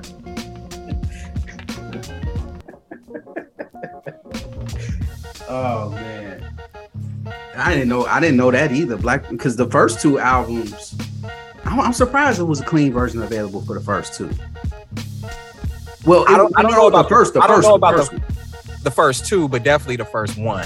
No, the second one it was an edited version because CC. I remember CC bought it and played it in the shop because he didn't like you know the he didn't like the unedited version being played in the shop for you know r- customer reasons. You know we got a lot of families come in with their kids, so he didn't want all that cursing and stuff. which is cool. I ain't bothered by that. But uh, I didn't know it was an edited version for the first one because I was like, I only remember the unedited version being available for that one. But that's that's crazy. That's a rarity. Yeah, I mean, Black Eyed Peas, they didn't go that heavy in the, on, on the cursing anyway. So I was like, it's No, whatever. they did. You know, I'm like, this album still knocks. So Yeah, yeah. I mean, yeah, it's like Tribe's first two albums. It's like, hey, say a couple of things here and there, but it's like it didn't. It was not enough to warrant a, a explicit content label. on Yeah. album. So it is what it is. But uh, yeah, man. If you guys haven't checked this album out, Big Pooh, it's a dream in color. Check it out. Uh, it's definitely a great listen and I'm sure you guys will enjoy it as much as uh, me and Ian did. And so uh, we're gonna get right into our next segment. We got uh true true film ministry stories, man. I got one for you, Ian. Oh yeah, hit, hit us off, man. Crazy All right. Street Work Chronicles, man. We back again, part two. We back again, part two, man. We gotta keep this thing rolling. So this happened actually in Metro, Metropolitan West. So I got this thing. Um, my wife, she sometimes, man, you know, I'll be at the carts, man. I, I, I'm I'm one of those, man. I like to look around, man. I gotta make sure that we good. You know what I mean? Because if you can't just stand there looking like a statue, you gotta be aware of your surroundings, especially downtown. We in Chicago, you know. So Indeed. one day we was doing cartwheels and it was in the morning actually it was in the morning and i hear shouting across the street behind me. So i'm looking across the Rodney, street Rodney, like I know this. I know this one. This dude is this dude with his shirt off right? Having having a huge argument with with with nobody. Just just it's just him yelling yelling and screaming. And this is during work this is during rush hour. So people are headed to work going to their buildings coming off the metro or the cta or whatever they coming off of. And so you got people going one way people going the other way and then in the middle you got this man just cursing out. I don't know who he's cursing out. So he's going off. My wife like Ronnie, don't look, don't look back, don't look back. Like, He's behind y'all. yeah, he's across the street behind us on the other side. So our back is turned towards across the street because we're working one side of the street at the carts. Because there's traffic going on, you know, back and forth from the metro on our side. Because we was over, we on Rand, we were on Randolph in Michigan, and so we're right on Randolph Street. So we're on the south side of the street. My man is going off on the north side of the street. Okay. So he going off. I hear him like unedited version, just going in, right? So he's walking more towards uh he's walking more uh west towards Wabash, right? So I'm like, oh, okay, he's just having a little episode. So we standing there at the car seat, you know, still waiting, you know, seeing if anybody interested come. I hear him again. Now he's headed back the other, the you know, back towards us, but not still across the street, still across the street, and he's still cursing out whoever he's cursing out. And then the next thing you know, I turn around and you know, it's like, why are you turning around? I was like, I gotta look at this dude. I look over. This man is having a fight by himself. A fight. he just swinging, swinging, and and and saying all types of like like you think he winning because he he he just dropping all types of, of of profanities and everything, right? And whoever he fighting, he beating the dude up. He winning, he winning the fight. So I'm like, man, this dude told me, I was like, you see this man he fighting, he fighting the air. She was like, I him, don't look, Rodney, don't look. You might come across the street. I'm like, okay. So he's still being loud, still fighting. I turn around and I look again. You know, this dude actually started taking punches. He's taking punches now. Wow. So he like, ugh, ugh, you, you, mo- uh, uh. He getting punched in the face and he acting it out. So I'm like, this dude is acting insane. The nigga was like, don't stop, stop laughing, Rodney. Stop laughing. He might come across the street. You was laughing at him? I was I and I was cracking up, bro. Cracking up. So I and trust me, nothing bad is gonna happen to me in this story. So whatever you guys listening, nothing nothing bad is gonna happen to me. Uh, because the reason why nothing bad is gonna happen to me because I looked one more time. I looked one more time. When I turned around, he was still fighting, but whoever he was fighting got a nice clean shot, nice clean uppercut. Do you know this man got knocked out by absolutely no one? Fell they back first to the ground, head first. You know how you get a person get knocked out and they fall back and their legs go up and then come back down? Yeah. So Like- he got like- knocked out, fell backward. He ain't got no he ain't got no shirt on, no nothing. Just pure skin hitting concrete, head hitting concrete. I'm like, this dude just got knocked out by nobody. Then I looked again. This dude rolls up. You remember the Undertaker off WWE? You remember how the, you know how Undertaker Ray rises up? Yeah, yeah. Rolls up like the Undertaker and was like, "Ah!" Like Danita, if this dude comes across the street, we not touching these cars. We gone. We we leaving. Wow. The man was having a the man. I've never like I've seen homeless people fight invisible people, but they always win. That's the first time I ever seen a homeless dude fighting to win and losing. That's that's crazy, bro. He had he he got knocked out by an imaginary opponent. Yeah, So when he rose back up, what did he do? Did he just walk off? good question. So I turn around after he rolls up. I stop looking at that point. I turn around, he gone, right? So you don't hear nothing. Two hours later, now we in front of the cultural center where our carts is at. So I see this Caucasian family.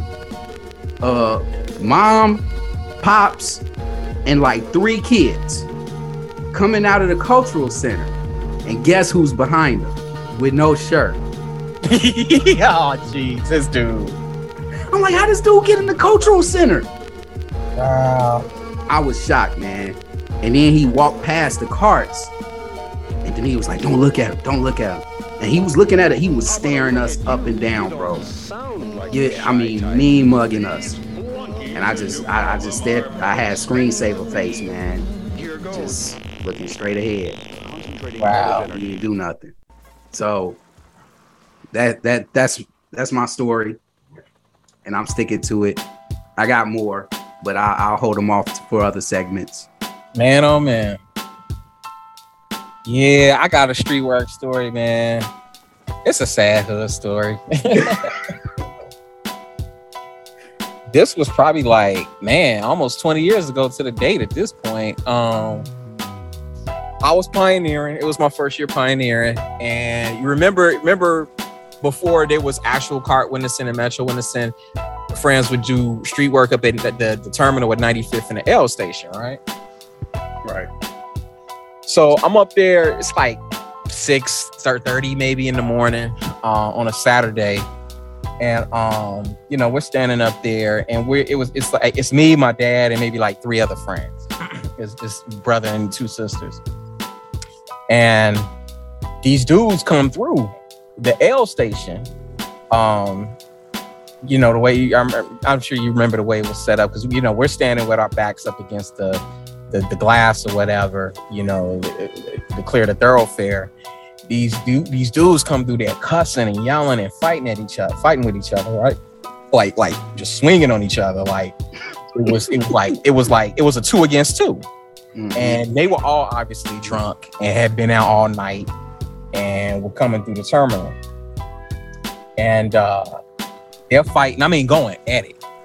An undercover cop is on the scene, or plainclothes cop. He's on the scene. He's trying to break them up, and uh, he he he he gets one guy down and and, and handcuffs because, like I said, they're sloppy drunk. Okay, so they weren't hard to subdue. He gets one guy down, handcuffed him.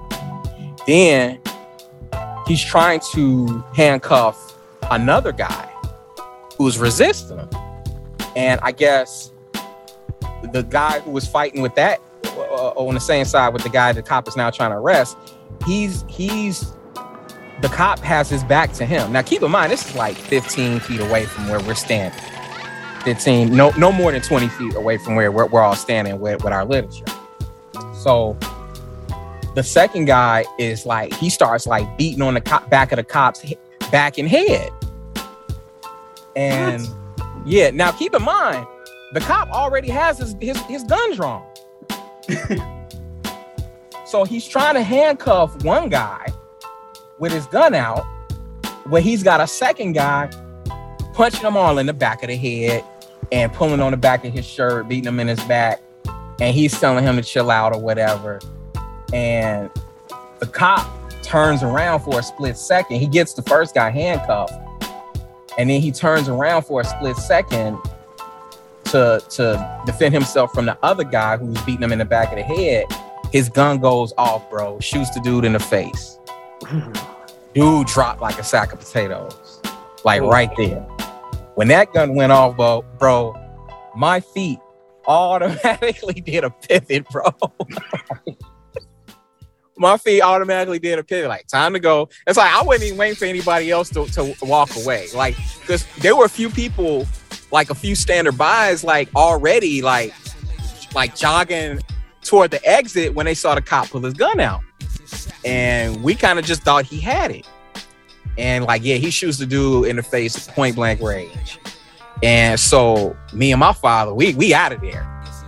Um and and and dude is just like um he he's dead, you know, he's just lying there in a pool of blood dead. So we were cool, you know what I'm saying? It was a wild thing to see, but one of the sisters who was with us, this was her first day out in street work. First day out. So, of course, she's traumatized. To my knowledge, has not been back out in street work since, of course. And what's crazy, Rodney, we left. So it was still early in the morning. So we left. We go to our other spot that we used to do street work at. It was a Dunkin' Donuts that used to be on 116th and Halsted. And we're sitting in there, Rodney, like telling the friends, the other friends who were doing street work in the Dunkin' Donuts, what we had just seen. They're like, oh man, that's crazy. Like, like, you know, sorry y'all had to see that or whatever. So I'm sitting in there, I'm trying to calm my nerves. I'm drinking coffee. Rodney, I hear a boom, a loud boom, like a bomb going off. Did you know? Now keep in mind, it's still like 7:30 in the morning. Did you know this girl, this 16-year-old girl, had just drove her car through the front window, all the way into the front front window of the Radio Shack next door to the Dunkin' Donuts.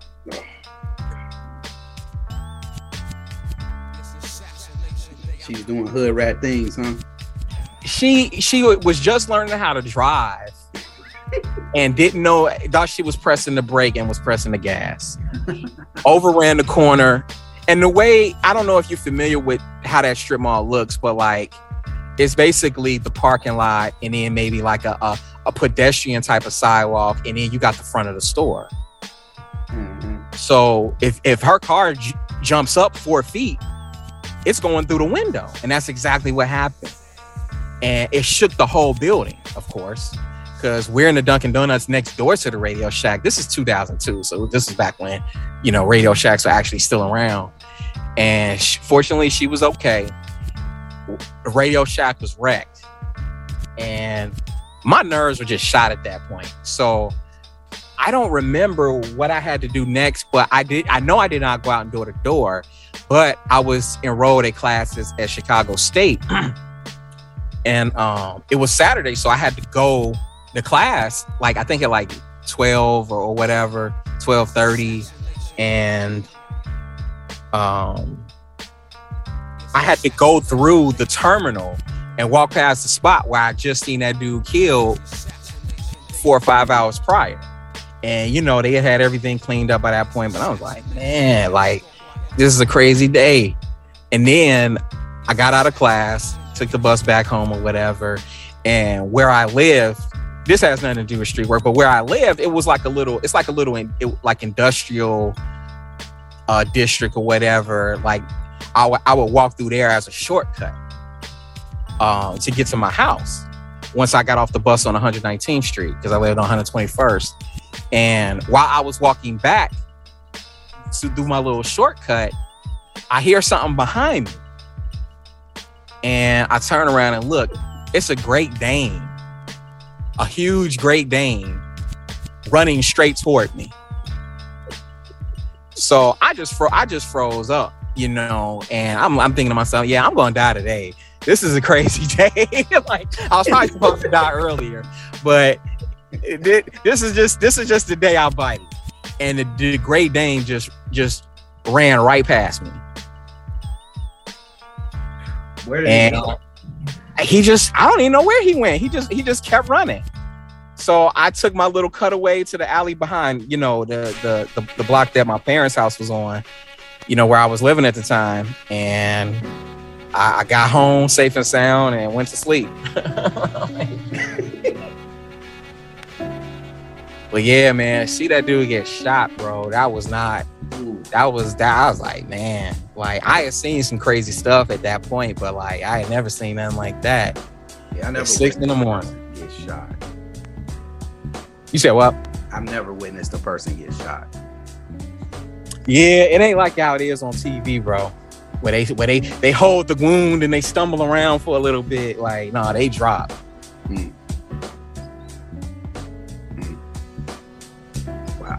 And he said that sister never came back, huh?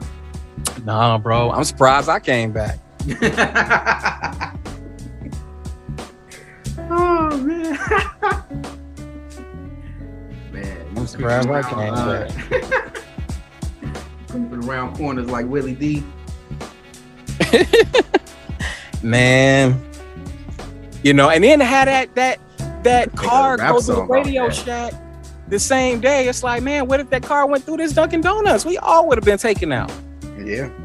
Yeah, you, you should have made you, you should have made a song about that, dude. yeah, I, I still might. it was the moment I feared, you know. It was some final destina- destination mess, man. And no, that's you can't sleep. I toss and turn. yeah, man. Sad hood stories, man. Sad street work stories. Did I tell you I made a remix to that song? Wait, the uh, you talking about the uh, the Geto Boys? on me. Oh, So it, it was kind of bad, man. And, pe- and listen, people that listen to this podcast do not take this the wrong way. I, I, I, this is back in the '90s, man. This was before fat shaming was a thing. Okay, uh, but it was this girl that we we used to tease back in grammar school. And around the time uh, "Not Playing Tricks on Me" was a, a hit song by uh, the Geto Boys. And so I came up with this concept and to write a song about her. And it was called My Burger Playing Tricks on Me. oh man.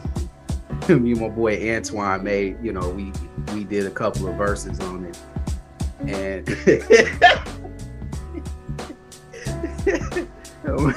you know that part, uh you remember that part in the song where Scarface said, says, I see a woman uh, deep in the corners when I wake. She was gone or something like that. Oh yeah, yeah, yeah. Yeah, I remember that part. It was a part my boy wrote. I see a burger deep in the corners. When I woke, I'm gonna eat that mother. oh, you bogus. Oh man. Yeah. It, it is. Yeah. the stuff that we did back in, you know, before all that, all this, all cancel culture started, you know, taking away our childhood. So it is what it is. But that's a wild story, and I, I man, That was the wildest day of my life, bro. I would switch. I would not switch places with you for anything on that one, man. I'm, I'm cool with watching dude fight itself and, and everything. Man, I got I got more stories, man. We gonna continue it, man. We gonna keep it going, man, as we go move along in season eight. But uh, we got some awards to give out. Um, I don't have that many awards this week actually, because there ain't really been nothing too crazy going on. But uh, I'm gonna kick it off with you. Any side eye, brother Sanders awards? Um, actually, not this week. Not this week. Okay, okay. Uh, Big Head Rico Award. Mine's, mine's. I'm eating a banana. I'm eating a banana at Cleveland Brown fans, Uh, uh, and I, and I, I, I'll call them the Browns. I'm not. I haven't called them the Orange Helmets because they have been playing better the last couple of years. But uh, I don't know if you saw the picture that went viral of a father and son and you know we all you know I'm, i told you about the whole deshaun watson situation you know and everything and Yeah. uh, one of the browns fans i mean the dad is holding a sign saying screw them girls it didn't say screw them girls though so i'll let you do that. and the son is holding a free Deshaun Watson sign. Whoa. I'm like, Ugh. not What's good, wrong bro. with people, man? Not good, man. What's wrong with people?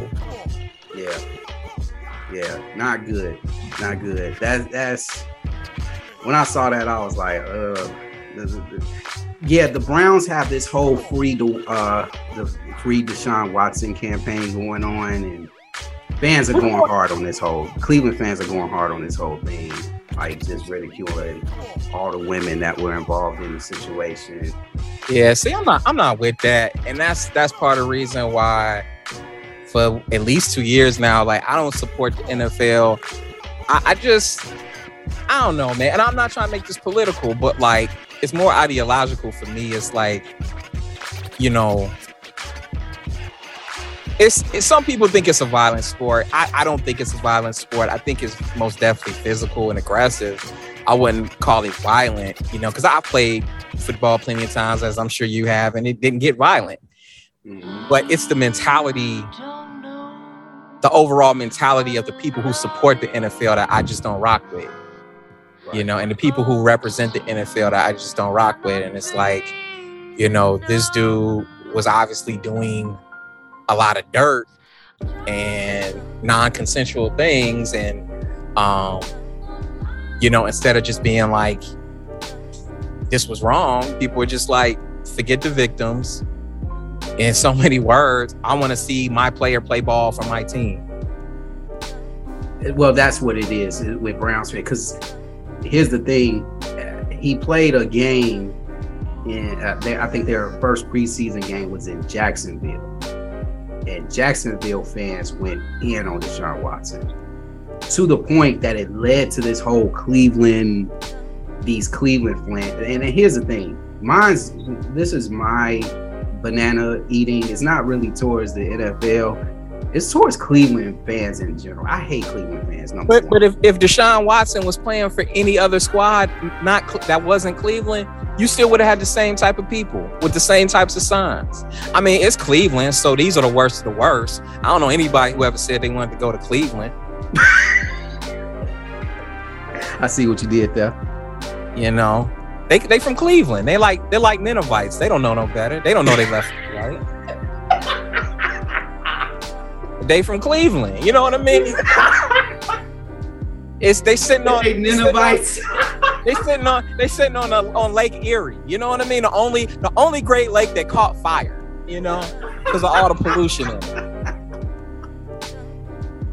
These these these people these people are unlettered and ordinary. You know what I mean? They don't they don't they they, they can't help it. They're like they're like Hey, we step two and just they're like they're like they're like humans raised by wolves. They're like little children or something. They're it's Cleveland. It's Cleveland. If they knew better, if they Rodney, if they knew any better, they wouldn't be in Cleveland. Hey, they witnesses over there. They got they still got the uh, burgundy and gold Bibles. Nah, I ain't gonna I ain't gonna shame my brothers, but like the city of Cleveland, I would definitely shame. They it's Cleveland. They these are the worst of the worst, man. Oh man, I'm so glad I brought this subject up. That that was hilarious. If they knew Brady, if they knew better, they would not be in Cleveland. Yeah. But the NFL, NFL is it, to me is is horrible all around. But you you add that Cleveland factor to it, it's like yeah, you you're gonna you're gonna see those types of signs. Yeah. Well, yeah, I mean the banana towards that. Uh, my Essence of Otis Award. Uh, I mean, of course, man, the whole Nets organization. yeah, yeah, I, I I would have to co-sign that. Like, I really, I don't know. Make you know what? I, I got an essence of O. The, the Lakers, man. I, I don't. I have no interest in watching any Lakers games next year, except to watch them crash and burn. You know. Hey, so so so, are you boycott? Are we? sen- Am I sensing a boycott? A Lakers boycott? No, I wouldn't call it a boycott, but it's definitely lack of interest. Okay, okay. I, I dig that. I dig that. Um, yeah. All right, Cuddy. Do you got a Cuddy award? Dude, Joe Tsai.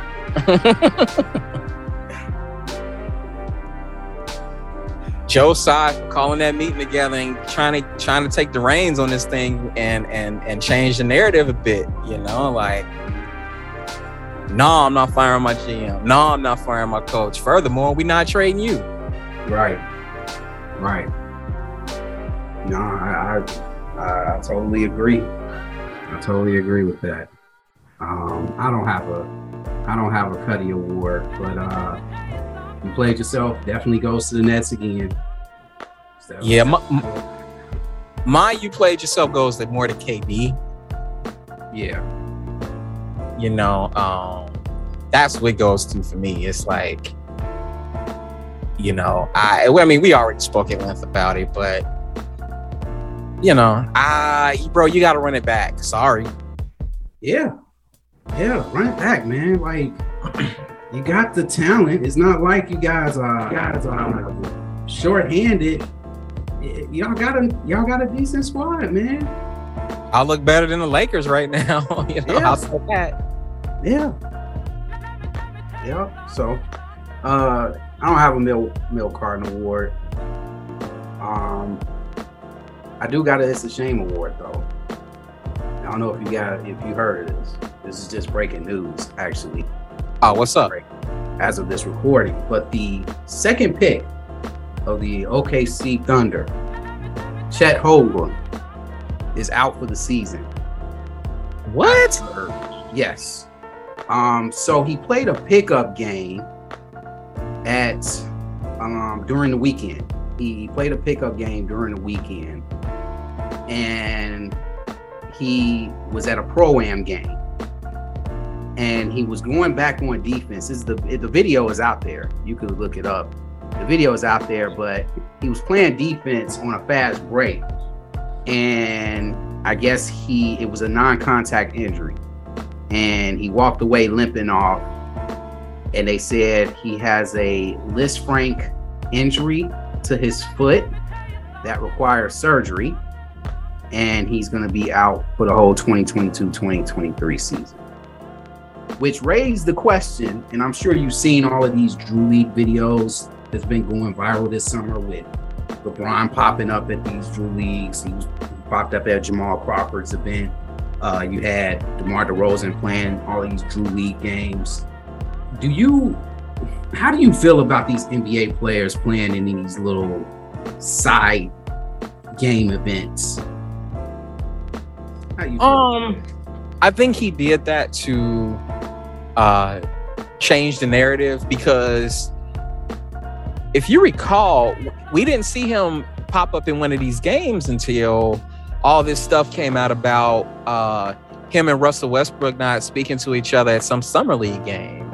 And then, like right before that, he had, he had made some comment about Brittney Griner that people weren't really feeling. So I think he just did that to change the narrative, and they give people something else to talk about. Right.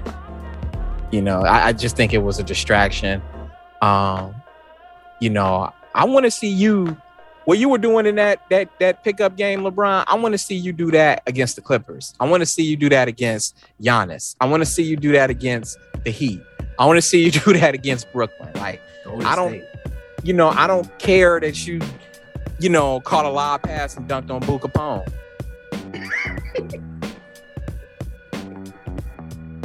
playing against Boo and, and Craig and all of them, Billy. Right. Right. Like, like I, I just it doesn't it just just doesn't move the needle for me. Yeah, You I, know? don't, I don't like it. Um, I know there are people that play like like in, back in the day. Michael Jordan had charity games. I think Scottie Pippen had a few charity games. You know, and it's it's it's just a fun game. You know, it seemed like with these these Drew League games and these pro am games, these, these, they out there playing serious. Getting physical. Like DeMar DeRozan almost got into a fight with a dude. What? Yeah. See, it ain't that serious, man. It ain't that serious. Um, you know, I get it. It's it's good for the for the community and you know different chari- charitable events and stuff like that. But I just, I don't know, man. They don't move me really. No, no, they don't. And uh, but but if they doing it, man, they gotta be careful, man. These NBA players got, especially these young guys, man. These young guys coming in, man. Y'all gotta, y'all gotta chill on all that, man. Chill on all that. So Yeah, yeah. Man, I I can't believe that Chet Holmgren is out. out, and they said it was humid. The problem with the with the atmosphere that he was playing in, they said it was hot that day. It was humid inside the gym because it was the air the air conditioning wasn't circulating good. So you got all these sweaty players running around. They don't have nobody mopping the floors. So this man ended up tweaking his foot, and it turned out to be more than just a tweak. He Dang. walked off on his own power. But yeah, Dang, he was he was the uh, you know, the Great White Hope. You know, he was for OKC. Yeah, I mean, what he's seven foot. What seven foot? Let me see. Yeah, he's just seven foot, solid seven foot. He has needed to bulk up, you know, because he was super skinny. yeah, he did look frail. So I don't know why I'm surprised. Yeah. So we'll see. We'll see what happens. I mean, it- I mean, Joel Embiid missed his first two seasons uh, before he actually started playing basketball. So we'll, see. We'll see what happens. But I didn't have high hopes for him coming out of college anyway. But you know, I kind of I kind of figure he there would be he would live up to some of the hype. Um, but man, bro, it's like these these these young young players getting injured like this. This is this is the reason why we can't move on, and we still you know we're still waiting to see what LeBron and KD uh, are gonna do when really they've kind of had their time. And like we're waiting for the next crop of people to come up and, and do their thing, but they not because they sitting out their first seasons because of injuries. And it's like I, I, you just get tired of it. yeah, you do. You do. This is why this part of the reason, Ronnie, I don't get excited about the draft. Cause it's like, I don't know what any of y'all gonna do. Uh, we don't never cover the draft on here. I'm not Like, I, I don't I don't the draft. I don't care who the Rockets picked up. You know what I mean? Like, No, half them dudes don't even make it. you know, it's just it's just one of those like wait and see things. Always with me. Yeah. We gonna wrap it up here, man. Appreciate you taking some time out your busy schedule. Uh, Yes, sir. Yes, sir. I gotta call these uh, IT people to get my stuff reconnected. I hate this, man. Well, handle your business, man. I'm gonna get these uh get these uh mixtapes going, these mixtape intros going. Yes, sir. Be on the lookout for that, y'all, coming up. And uh, hey, if y'all haven't checked out Vibes and stuff, check out the podcast if you haven't done And- so already. Indeed, we've been covering some good topics, man, and some dope al- uh, album face-offs too. Yes, sir. Yes, sir. So yeah, check my check my guy Ian out on that, and man, get y'all, you know, get y'all playlists, get y'all playlists updated. So, but with that being said, I'm out. I'll see y'all on the next one. All right, Rod. Peace. Peace.